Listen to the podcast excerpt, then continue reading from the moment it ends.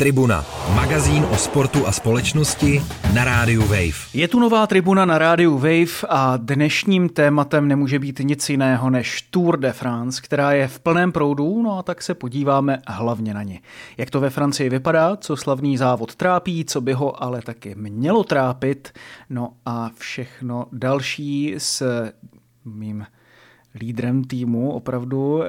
co si vybojoval, prosím tě, teď eh, tento rok v Orlických horách? Byl to žlutý dres nebo aspoň pudíkatý? Já tě zklamu, tento rok nic, ale nebylo to úplně mojí vinou, takže vyhrál jsem takovou cenu, jak v NHL se vyhrává cena pro uh, Tetlenci Award nebo něco takového, pro něko, který udělal nějaký dobrý skutek, tak já jsem udělal dobrý skutek a díky tomu jsem teda nic nevyhrál, ale hřeje mě to u srdce díky kvůli. Ještě se to musíš naučit. Eh, každopádně cena Fair Play jde pro tebe. Eh, no, samozřejmě Vojta Jírovec, ahoj, vítám tě tu a od mikrofonu zdraví Martin Vajc, eSport.cz. Tribuna, téma. téma. Sice Markéta Vondroušová eh, probrázdila vody Wimbledonu až eh, do semifinále a jak to s ní dopadne, na to se podíváme možná v jednom z příštích dílů, už v tom třeba příštím eh, díle Tribuny, tentokrát ale nás zajímá Tour de France, která je vlastně v době natáčení, natáčíme ve středu, úplně asi uprostřed celého toho dění, dalo by se říct, ne? Jak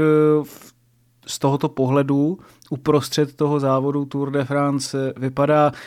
když to máš popsat lajkovi, proč by se zrovna třeba v tuto chvíli měl dívat na Tour de France. Ehm, láme se tady v těchto těch eh, momentech eh, vůbec celá ta tour? Rozhoduje se o tom, kdo vyhraje a kdo ne, nebo to bude až v těch složitějších třeba královských etapách? No, my natáčíme ve středu večer, takže natáčíme po etapě, která zrovna dvakrát zajímavá nebyla, ale tím bych to nechtěl schazovat. Eh, momentálně se nacházíme už eh, ve fázi závodu, kdy se blížíme k Alpám, což většinou bývá že Alpy a Pyreneje, dvě největší pohoří, ty skutečně jako královské horské etapy, takže řekl bych, že ten zbytek, eh, teď jsme ve druhém týdnu, tak zbytek tohoto týdne bude patřit k ozdobám Tour de France, tam skutečně od toho čtvrtku do neděle, tak každá etapa to je spousta nastoupaných metrů. Eh, v pátek je stoupání Grand Colombier, kam se pojede teprve jako po druhé v historii. Já jsem shodou okolností tam minulý rok jel v červenci si to projet a jako musím říct, že to je velmi náročné stoupání, velmi složité. Eh, takže jo, jako myslím si, že to je ve fázi závodu, která si zaslouží sledování. Každou, každou, na druhou stranu myslím si, že letošní Tour de France na pár nějakých takových jako transitních etap zatím neměla úplně slabé místo. Kdo třeba sledoval minulou neděli eh, etapu na Píde dom, kam se jelo po 35 letech poprvé, tak um, asi mi musí dát za pravdu, že to skutečně jako byly krásné obrázky a nakonec i krásné závodění, takže zatím myslím, že Tour de France eh, z toho sportovního pohledu rozhodně nesklamala a navíc tomu ještě přispívá to, že mezi dvěma nejlepšími závodníky toho celkového pořadí je stále jenom 17 vteřin, takže to je naprosto otevřené, tam se nedá vůbec říct, že těch 17 vteřin, kdo třeba cyklistiku nějak moc nesleduje, tak možná má pocit, že to je jako hodně, ale ve skutečnosti je to eh, jako nic, to, to se dá smazat během, během chvilky, během půl kilometru, takže Eh, je to naprosto mezi těmi dvěmi prvními, což je Jonas Vingegaard, obhájce loňského vítězství a tady Pogačar, který je považován za nejlepšího cyklistu současnosti, nejkomplexnějšího, eh, tak je to naprosto, jak říkám, otevřené a myslím, že se máme na co těšit v té druhé polovině závodu. Ono by se řeklo, že to tím pádem tak nějak probíhá těch 250 kilometrů nějaké jedné víceméně rovinaté etapy. Podobně od třetí až do desáté, že tam člověk like nic eh, extrémně zajímavého nenajde, ale eh, ty to o sobě neřekneš, Vojto. Ale já tě musím vyzdvihnout, protože opravdu tvé zpravodajství eh, z Tour de France nemá už několik let žádné jiné srovnání v tom českém prostředí. To mě opravdu neuvěřitelným způsobem baví, ať už od tvého klasického průvodce před eh, Tour de France letos mi přišel absolutně výjimečný, eh, jak těmi texty, tak i tím grafickým zpracováním od našeho přítele tribuny Zdenka Tomáška zdravíme. A Píde dom tam má svou speciální kapitolu, řekl bych, i v tomto průvodci. A ještě jedna z dalších věcí, která je u tebe novinka, je to, že na sesterské české televizi, respektive na jejím webu, každý den najdete po dojetí etapy také Velofocus podcast a já jsem s chodou okolností poslouchal eh, podcast, ten díl po té včerejší, to znamená úterní desáté etapě, eh, kdy Jeden z tvých kolegů, bohužel si teď nevybavím jeho jméno, tak měl velmi, velmi zajímavou poznámku o tom, že je zajímavé, že v těch posledních letech se ty etapy vysílají celé, že, a ty jsi na to vlastně navázal tím, že je velmi eh, to dobré i v tom, že člověk potom může docenit celý ten šrumec, který eh, během té tour se odehrává, jakým způsobem třeba i ty týmy dokáží takticky reagovat na to, když se tam někdo snaží nastoupit. Ten včelí úl, který zkrátka v tom pelotonu probíhá, že, je, eh, že jsou úžasné taktické šachy. A mě z toho jenom napadlo, bys měl právě třeba Blajkovi přednést takovou tu neúplně viditelnou krásu cyklistiky na první pohled, jak ji vlastně číst, jak se na ní jako dívat, kde právě třeba i v těchto eh, potenciálně nudných eh, pro oko nezaujatého nebo eh, cyklistikou neúplně políbeného diváka najít právě ty, ty zajímavosti nebo, nebo ty věci, které rozhodují nebo které jsou, které jsou na tom zajímavé. Eh, tak to bylo za prvé spoustu chvály, myslím si, že ne úplně zasloužené, nebo takové přehlíživé k, k nějakým kolegům, kteří třeba i jsou na Tour de France, odvádějí tam spoustu eh, skvělé práce, tak to jenom k tomu, když mě to samozřejmě těší, ale zároveň bych to takhle určitě neřekl. No Já bych jenom k tomu rád dodal, že bych tě i na té tour velmi rád viděl jako e, zpravodaje, takže všechny mediální stanice vyzývám k tomu, aby Vojtu konečně vyslali na planetu tour. A ještě jsem chtěl teda jenom dodat, že samozřejmě práci kolegů, ať už tvých, kteří se podíleli na tom průvodci, samozřejmě také velmi doceňuji, nebo, nebo i těch svých, ať už v redakci nebo v jiných redakcích, kteří ať už to dělají z domu nebo přímo na místě, ale prostě se mi jenom líbí, jak to děláš, tak bych si myslím, že si to zasloužíš. No a teď už si nebudeme tady podkuřovat navzájem a pojďme teda té otázce, prosím. Přesně tak. Eh, ty jsi zmiňoval, že to bylo v té minulé etapě, no předminulé teda. Eh,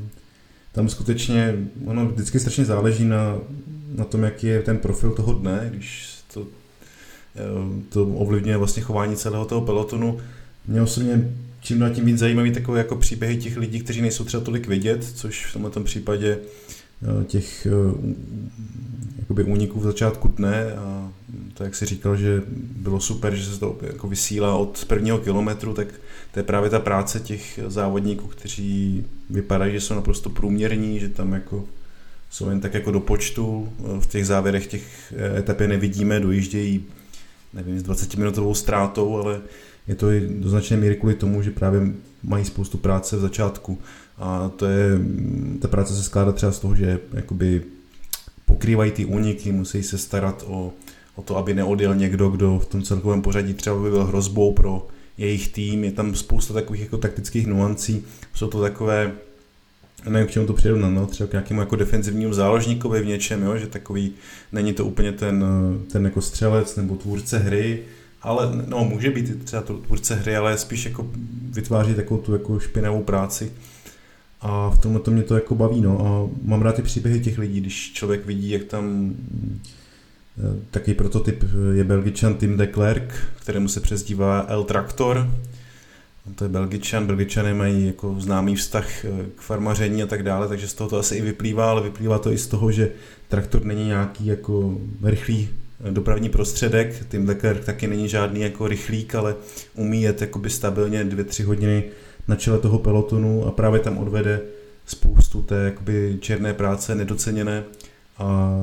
takže jako kdybych měl tak trochu odpovědět aspoň částečně na to, co tam hledat, tak mě tam osobně zajímají právě příběhy těle těch lidí. které vidíte, jak tam jako tak bezcilně jako zdá se šlapou, ale zároveň jsou naprosto jako nepostradatelní pro úspěch toho týmu a pro to, jak ta etapa jako probíhá. Vlastně tohle to si myslím, že docenit můžete až jako časem, no, tak každý, každý, každý dokáže docenit to, když tady Pokačer vyhraje nějakým ohromujícím způsobem, to je prostě automaticky jako atraktivní a chytlavé, ale docenit toho, jak tam někdo jako dvě hodiny šlape, pak odpadne a dojede s půlhodinovou ztrátou, to si myslím, že už jako chce trošku se k tomu prokoukat, a,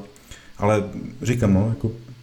tyhle ty příběhy pro mě jsou jako čím dál tím jako atraktivnější. Tribuna na rádiu Wave. No tak možná tě vyzvu k tomu, abys třeba napsal nějaký právě článek. Teď mě zaujal třeba na serveru The Athletic How to Read Football, tak i z tohoto mě trošku ta otázka napadla. Je to eh, strašně zajímavé a doporučuji všem posluchačům Tribuny. Je tam strašná spousta různých takových screenů, eh, které upozorňují na to třeba, co se v danou chvíli děje a jak, jakým způsobem třeba vypozorovat eh, to, co potom rozhoduje. Takže třeba se něčeho podobného dočkáme od tebe a já bych za to byl moc rád, ale to mě trošku vede i k otázce, že o cyklistice a tour se tak nějak bavíme průběžně už těch eh, cca necelých pět let, eh, co Tribuna existuje a teď posloucháte mimochodem její 187. díl a eh, tak jsme se věnovali třeba jednotlivým závodům nebo nějakým aférám, často třeba nějakým dopingovým, ale rád bych právě docenil i tu stránku sportu samotného a mě by zajímalo z tvého pohledu třeba kam se cyklistika posouvá eh, z toho, jak vypadá třeba za těch posledních 5-10 let, v čem je jiná? Tak jsou hezčí dresy, to bych řekl na začátek. Tam, ten Už jsi pos... nějaký koupil?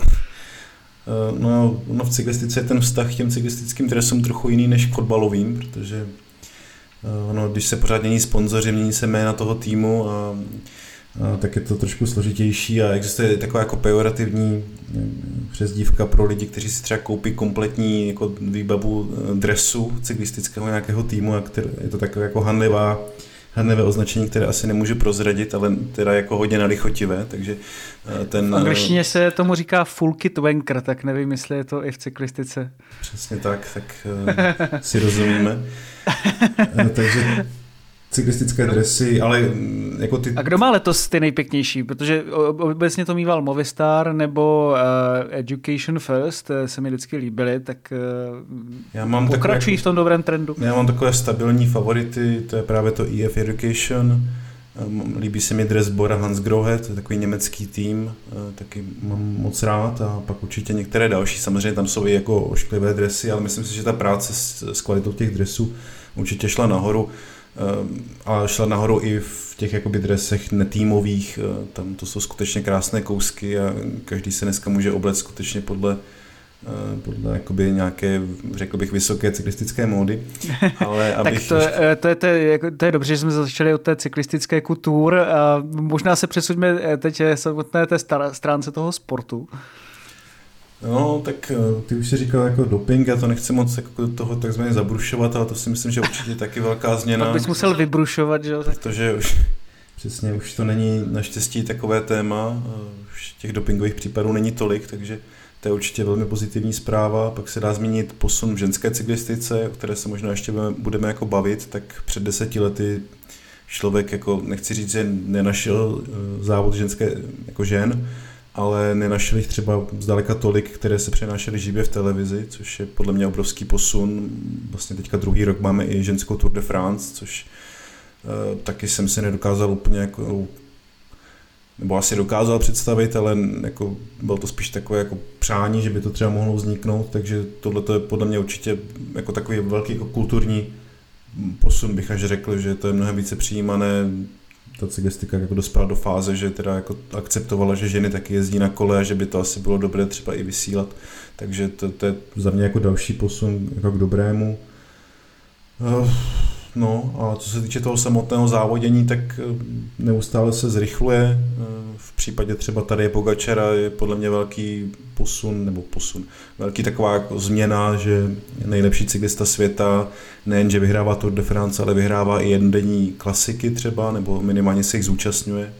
a s velkým jako gustem a s velkou jako odvahou a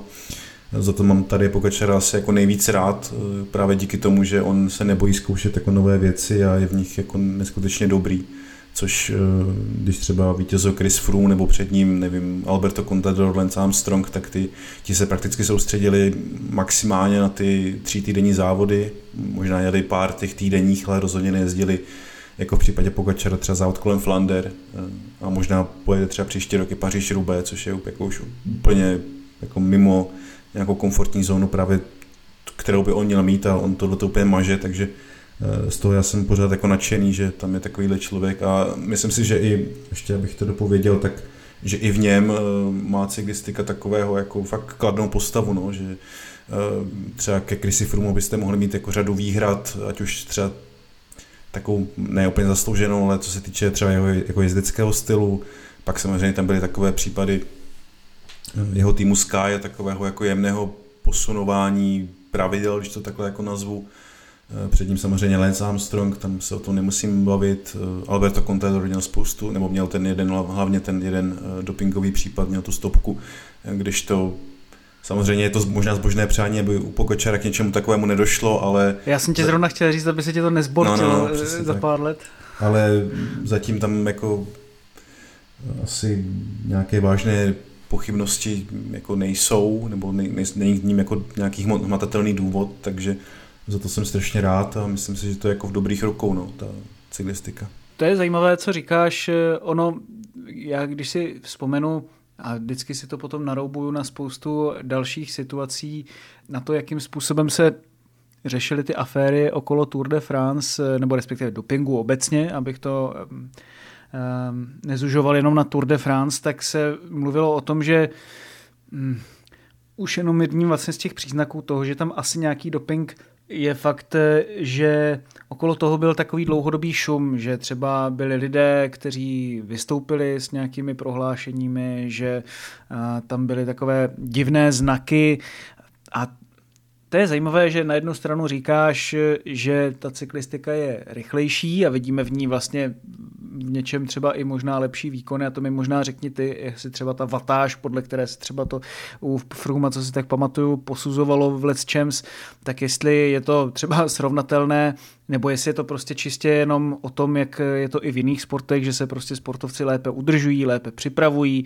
a i s tím, jak ta doba postupuje, že je složitější něco utajit, řekněme, a i tím, jak se cyklistika otevírá třeba dokumentům Netflixu a podobně, tak eh, věci typu festiny, jak si tam eh, píchali EPO v nějaké té dodávce, eh, tak by byly vlastně těžko utajitelné dnes, i když vlastně třeba lidé mají mobilní telefony a můžou si lecos natočit, tak mě to zajímá, protože jsou tady vlastně takové dva póly, které se ve mně míchají a možná ta první otázka, od které bych to odpíchnul a můžeš to popsat asi eh, tady všechny ty věci, na které jsem trošku narazil, jestli teda ten šum prostě není eh, kolem toho dopingu teď eh, v té cyklistice. Jestli tam není ani třeba pochybnost eh, o nějakých věcech na hraně a jestli třeba to, než se vyjevily všechny tady tyhle ty spekulace o týmu Sky, jak si pomáhal těmi lékařskými výjimkami, jestli to třeba není něco podobného, ta doba těsně před tím, kdy se taky zdálo, že už je to někde trošku dál a porovnatelné s tím, co se děje dnes, že prostě třeba ty týmy si našly nové způsoby, akorát o nich nevíme. Tak jestli o nich nevíme, tak o nich nevím ani já. Takže asi nic moc eh, neprozradím, ale je to je pravda, no, jako, že na Tour de France tam každý tým má svůj štáb, který tam natáčí videa, motá se kolem toho spousta lidí. Eh, asi jako je to mnohem, řekl bych, těžší něco takového utajit, než to bylo před 20 lety v případě Armstronga. Na druhou stranu ten doping je samozřejmě neúčinnější ne během té samotné soutěže, ale v té přípravné části a tam víme, že tým jezdí na třeba i měsíční soustředění někam eh, na Tenerife nebo na Malorku nebo eh, do Španělska, do Sierra Nevady, eh, bydlí tam prostě v několika málo hotelích, ty se potkávají jenom s dalšími cyklisty, nikdo tam moc jako nemá přístup, takže jako dovedu si představit, že pokud by něco hypoteticky takového jako existovalo, tak asi se na to jako možnosti nebo způsoby najdou. Na druhou stranu, jak říkám, no, není moc jako indicí, které by když to stáhnu na Pogačara nebo na Vingegaarda, tak aby jako něk- některého z nich jako pojili k nějakému dopingovému případu. Samozřejmě v cyklistice se pohybují různí lidé, jako třeba v případě Pogačarova týmu, kteří třeba mají nějaký předchozí škralop na druhou stranu. Eh, asi bychom měli věřit nějaké druhé šance, když eh, chceme být jako korektní, dejme tomu. Eh, takže nějaký jako hmatatelný důkaz, já jako možná někdo řekne něco jiného, ale já jako nevidím. Co se týče těch jako čísel, jak ty jsi mluvil o tom, že cyklistika samozřejmě se neustále jako měří na právě na vaty a na VAM, což je ten jako kolik vertikálních metrů závodník dokáže tím a tím tempem vystupovat za hodinu. Je tam spousta různých jako metrik na Twitteru, jako, jako, hafo, fakt jako hafo účtu, které hnedka prostě všechno jako se snaží analyzovat. Ono samozřejmě já si myslím, že tam je strašně moc jako proměných, který v těch číslech jako nenajdeme. Nenajdeme tam většinou aspoň jako sílu větru, nenajdeme tam v jaké fázi etapy to bylo, nenajdeme tam, v jaké fázi toho závodu to vůbec je, jaká je situace, jestli někdo jako útočí nebo neútočí. Jako já se strašně jako, nebo strašně, no já jsem jako tak opatrný vzhledem k těm, těm jako datům, protože to podle mě jako je hodně nespolehlivé. Na druhou stranu jako je vidět, že Vingegaard s Pogačarem skutečně jako zajíždějí jedny z, jako z nejlepších časů, překonávají jako regula, pravidelně rekordy ve stoupáních. Na druhou stranu jako překonávat třeba rekord Marka Pantányho dnes, člověk by si řekl Pantány, ten dopoval strašně moc, tak jako jak ho někdo může porazit, když má být čistý, ale, ale jako je to úplně jiná doba, ty kola jsou úplně jiný, ta jako nutriční část toho sportu šla jako mílemi dopředu, takže podle mě ty, ty éry se takhle jako moc srovnávat nedají a je to dost jako zavádí, zavá, dost, dost jako zavádí z mého pohledu. Tribuna, sportovní magazín, který dělá vlny. Teď, když se vlastně přesuneme eh, k tomu samotnému průběhu Tour de France, když ten se samozřejmě může změnit eh, velmi výrazně, tak eh, těmi dvěma největšími hvězdami nebo největšími favority na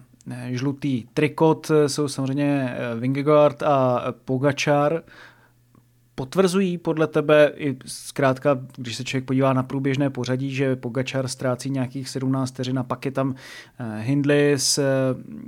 takřka tříminutovým odstupem nebo dvou a půl minutovým nějak tak, tak by mi to vlastně vypovídalo o tom, že to zase bude souboj tady těchto dvou extra tříd. No je to taková jako dvojrychlostní cyklistika, tam ti dva jsou skutečně jako odskočení o, nechci říct o míly, ale jako, fakt jako o parník, o třídu jinde.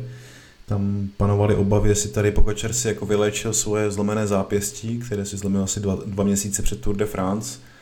On v několika etapách bylo vidět, že se tak jako masíruje nebo proklepává, takže asi tam ještě nějaký jako diskomfort existuje, ale Eh, z toho výkonu na, na těch kopcích, no v těch kopcích, tak byste to asi nepoznali a skutečně on a Jonas Vingegaard na, nechci predikovat něco, co se třeba potom nestane, ale v současnosti na 95%, tak vítěz Tour de France bude jeden z nich. No a ti ostatní, tam je to o to jako možná zajímavější, tam se jako bijou o to třetí místo, je to naprosto otevřené, řekl bych, tam se skutečně může stát úplně cokoliv. Jai Hindley, což je vítěz slovenského Giro Italia, tak zatím je v té jakoby nejlepší pozici k tomu, aby to třetí místo udržel, ale zároveň eh, si klidně myslím, že může mít nějaký špatný den a nahradí ho někdo úplně jiný. Zajímavý je na čtvrtém místě 20, teď nevím, jestli 22 letý nebo dokonce 20 letý Španěl Carlos Rodriguez, který debituje a drží se na čtvrtém místě, takže španělská cyklistika v něm má určitě jako velký, velký talent. No a, a pak je tam samozřejmě zbytek toho závodu, který není o tom celkovém pořadí, je třeba o vítězství v etapě, nebo o nějaký jako třeba dres, puntíkovaný zelený eh, a to je taky strašně zajímavá. No. Vlastně v zeleném dresu, to ještě asi by se mělo zmínit, tak eh, Jasper Philipsen, to je 25-letý belgičan, tak vyhrál čtyři etapy, což se rozhodně nestává často. Myslím, že je to fakt jako výjimečná událost, navíc ještě může dvě etapy získat další minimálně ve sprintu, takže ten se ukázal jako zdaleka nejrychlejší v těch, v těch finiších, tak to je tak určitě jako velké jméno. No a pak se ještě dá zmínit člověk, který už na Tour de France není a to je Mark Cavendish,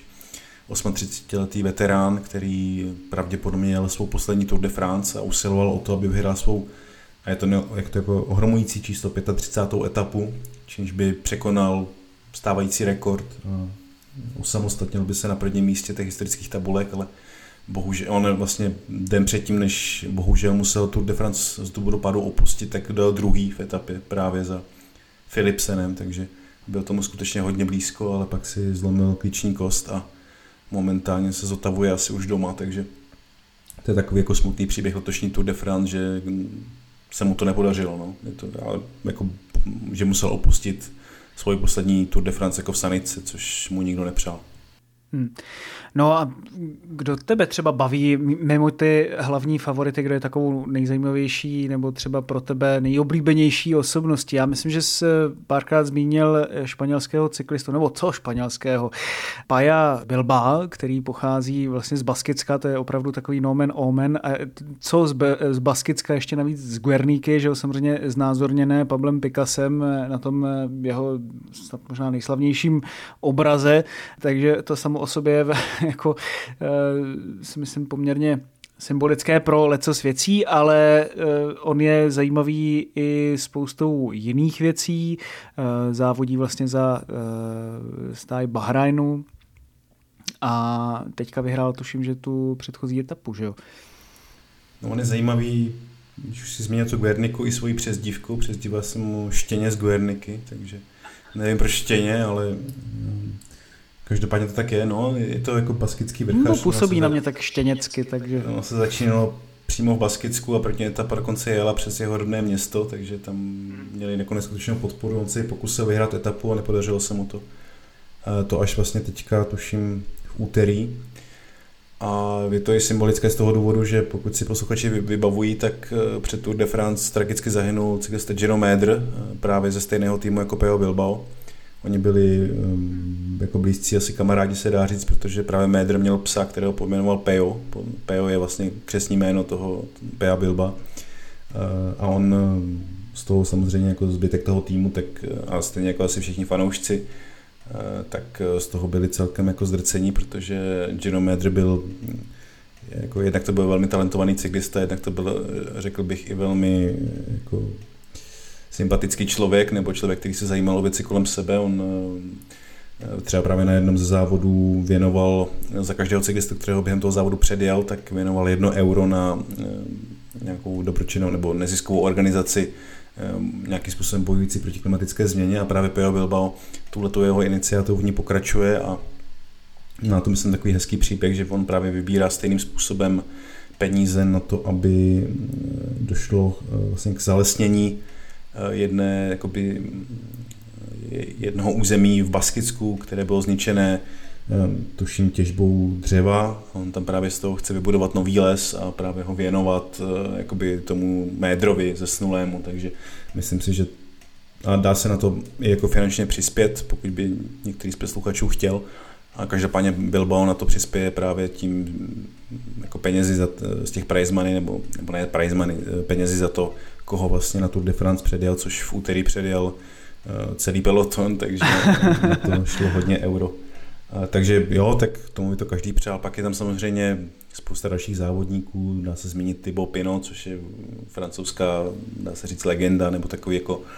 ehm, ne úplně legenda třeba tím, co dokázal, to dokázal spoustu, ale spíš jako fanouškovská legenda. On má takový um, ty jsi napsal mimochodem o něm článek s titulkem L'amour toujours, si navázal na Gigiho D'Agostina, L'amour toujours znamená láska navždycky, tak eh, vypovídá to o tvém vztahu k němu nebo o vztahu fanoušců? No, tak částečně i o mém, myslím, že spousta fanoušků to prožívá, hlavně francouzských, ještě daleko více než, než já. Já si pamatuju, že právě před rokem, když jsem byl na Tour de France, tak tam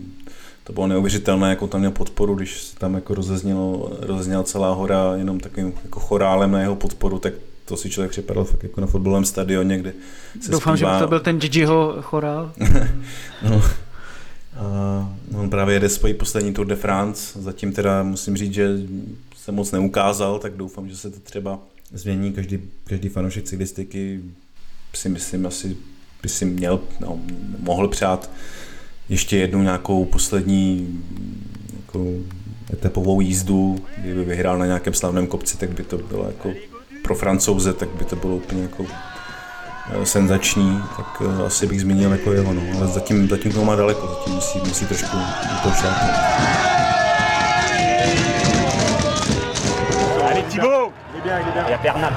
Tak snad přidá. No a jsem zvědavý, ty jsi už nakousl eh, ty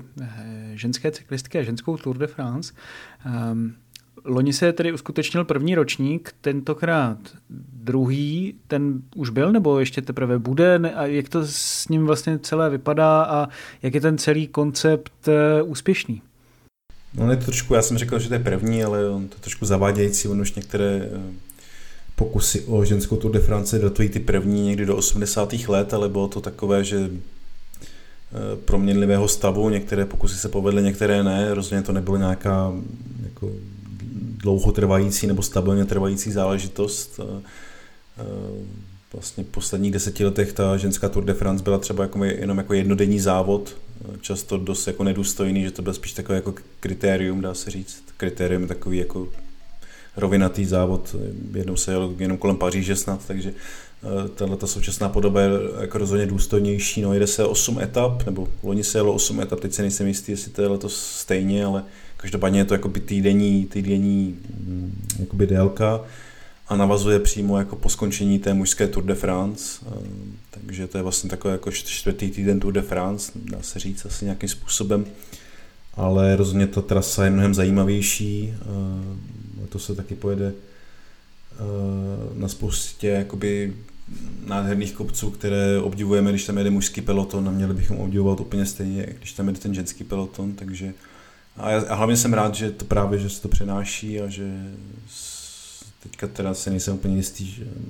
na české televizi asi bohužel to, to přenosy z té ženské Tour de France nenajdete, což mě osobně přijde jako škoda, ale rozhodně se k tomu dá nějakým způsobem dostat a rozhodně to je mnohem jakoby snáze sledovat, sledovatelné, než by tomu bylo třeba před deseti lety, kdyby ten závod existoval, to jako by bylo trošku mission impossible, takže jsem rozhodně rád, že to, že to funguje. A uvidíme třeba tam, uvidíme třeba tam na Tour de France představí i nějaké české cyklistky, na rozdíl od té mužské, kde vlastně druhý rok po sobě žádný mužský zástupce nebyl, nebo český zástupce nebyl, tak by bylo super, kdyby eh, tu ženskou Tour de France jela nějaká eh, česká závodnice, to by určitě i přispělo podle mě nějaké pozornosti k tomu. No a samozřejmě nejenom ženská Tour de France vypukne s koncem tedy té mužské, to znamená, eh, bude zhruba od té druhé poloviny července. Eh, začne samozřejmě taky mistrovství světa žen, obecně ta, mm, to postavení žen v tady těchto dvou sportech, které my dva asi máme eh, nejraději, tak je dost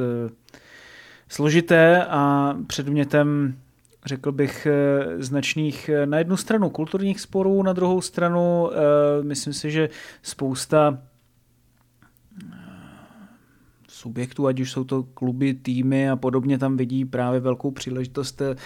jak ten sport ještě může růst dál a rozšiřovat se mezi spoustu dalších lidí a být trošku řekněme, diverzifikovanější a to ať už eh, tedy z pohledu tedy trhu, když se o tom máme takhle bavit, protože sport je uh, bohužel nebo bohudík pro někoho i biznis eh, a to velmi velký, tak ta homogenost je určitou věcí, která v cyklistice do velké míry přetrvává a přece jenom osmidenní závod versus třítýdenní závod je něco jiného. Eh, v tomto ohledu si myslím, že cyklistika v té ženské podobě, eh, v tom statusu, který asi v rámci toho sportu má, tak eh, stále ještě je o velký kus třeba i za tím fotbalem a je hodně na čem pracovat a jsem zvědavý, jako, protože třeba ten ženský fotbal roste obrovským tempem a určitě se ženskému mistrovství světa budeme věnovat jednom z příštích dílů tribuny. Jenom si to toho můžu zkusit, uh, skočit, tak uh, dneska no, jsem skákej. narazil na data o sledovanosti z loňské Tour de France FAM, to je ta ženská Tour de France a uh, celkový počet diváků byl 23 milionů a byla to... To vůbec není špatné. Uh, no, ne, nebylo to špatné vůbec, ty, ty reakce na to jako jsou celkem pozitivní a Eh, navíc ještě taková pod, podbod, že vlastně ženská cyklistika je čtvrtým nejsledovanějším ženským sportem, takže předpokládám, že to je po ženském fotbale, asi po tenisu a nevím, co by byl ten, ten třetí, to bych asi hádal. Nejspíš basketbal by to mohl být. Mohl by to být basketbal, eh, takže to rozhodně si myslím, že to jako není zanedbatelné a rozhodně to jako pozitivní Eh, právě k té sledovanosti sportu, který dřív jako prakticky, nechci říct neexistoval, ale byl tak jako upozaděný hodně a myslím si, že i dost pozitivní je to, že z těch pořadatelů je cítit jako snaha a ochota to skutečně pořádat, nebo jako, že to chtějí dělat, ne, že to musí dělat, což je vždycky eh, taky velká, velká část toho úspěchu. Tribuna, sportovní magazín, který dělá vlny. No ale eh, navážu trošku na tu homogenost pelotonu toho mužského tedy do velké míry, přitom by se zdálo třeba, když se člověk podívá do, atletiky, eh, kde eh, výbušnost a na druhé straně třeba i vytrvalost, ty fyzické předpoklady jsou doménou až třeba běžců, pokud se podíváme do atletiky z afrického kontinentu, pokud se naopak podíváme třeba do basketbalu a NBA, tak eh, tam právě eh, do velké míry vládnou ehm, zástupci menšin a to zvláště té afroamerické, ale samozřejmě můžeme se podívat i do Nigérie, do Řecka a na hvězdy typu Antetokumpa a podobně. Stejně tak v, ve fotbale můžeme takhle mluvit vlastně už i o těch evropských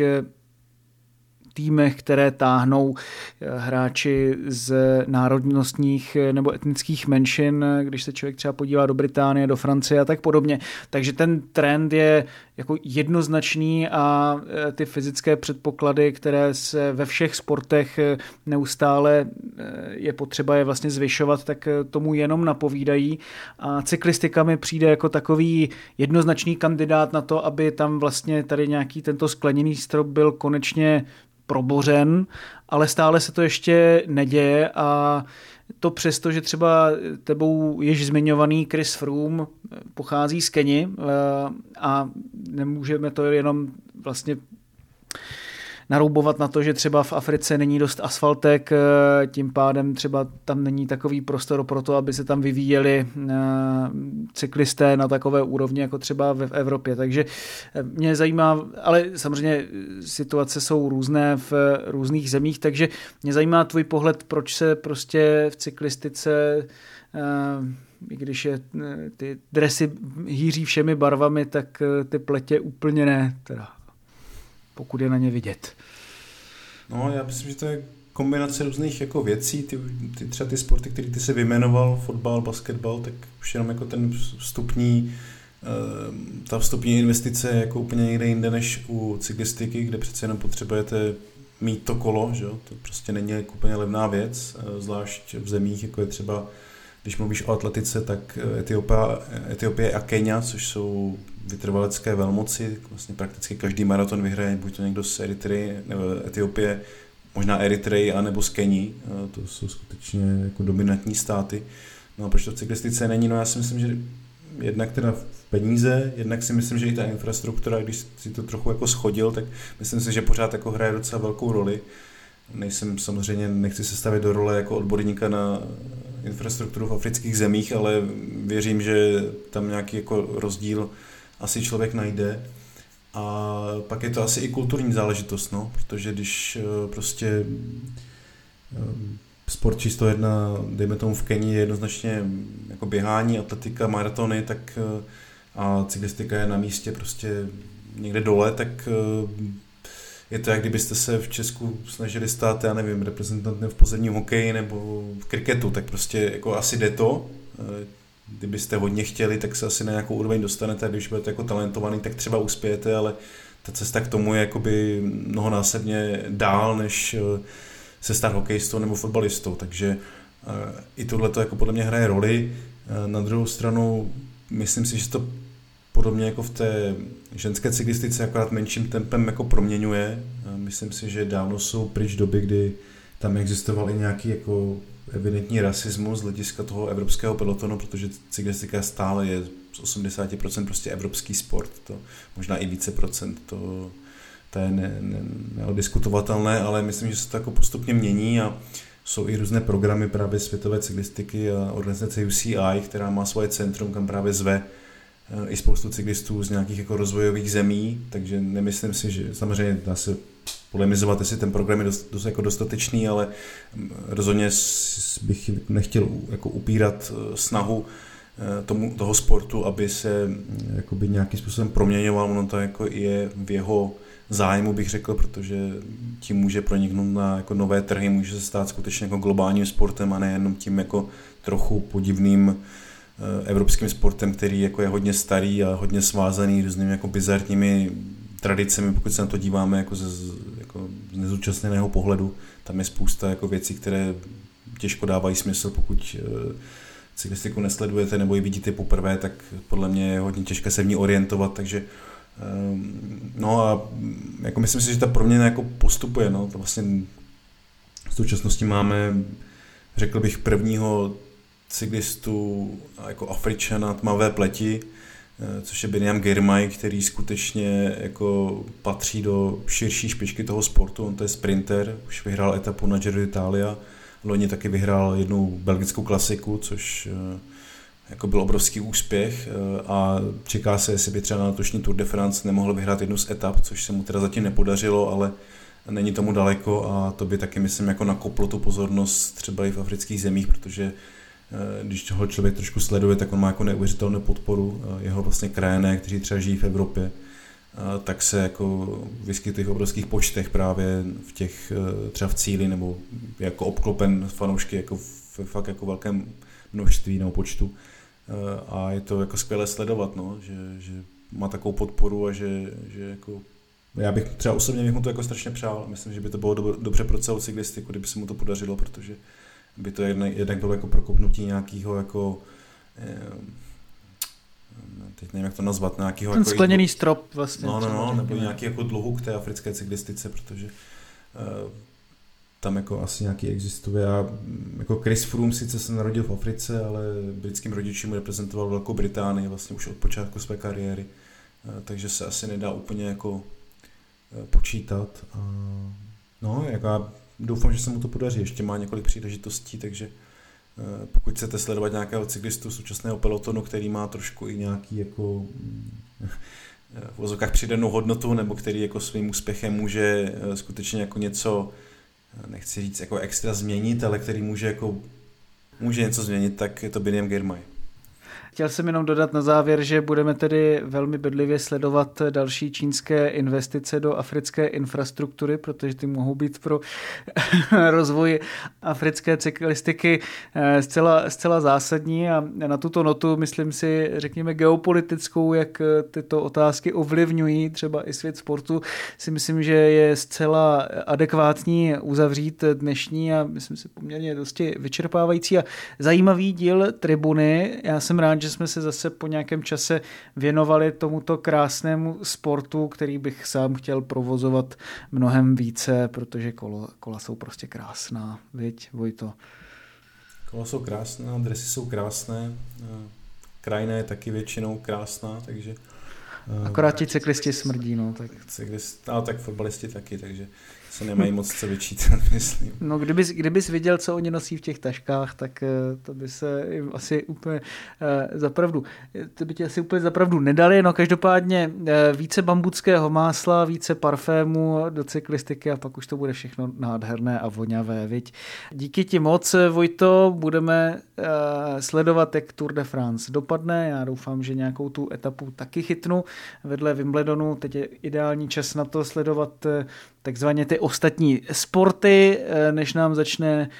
sezóna v českém fotbale příští víkend, eh, no a to bude asi i pravý čas se podívat eh, na to, co třeba může tato sezóna přinést. My se ještě rozhodneme třeba i podle toho, jakým způsobem Markéta Vondroušová, držíme jí palce,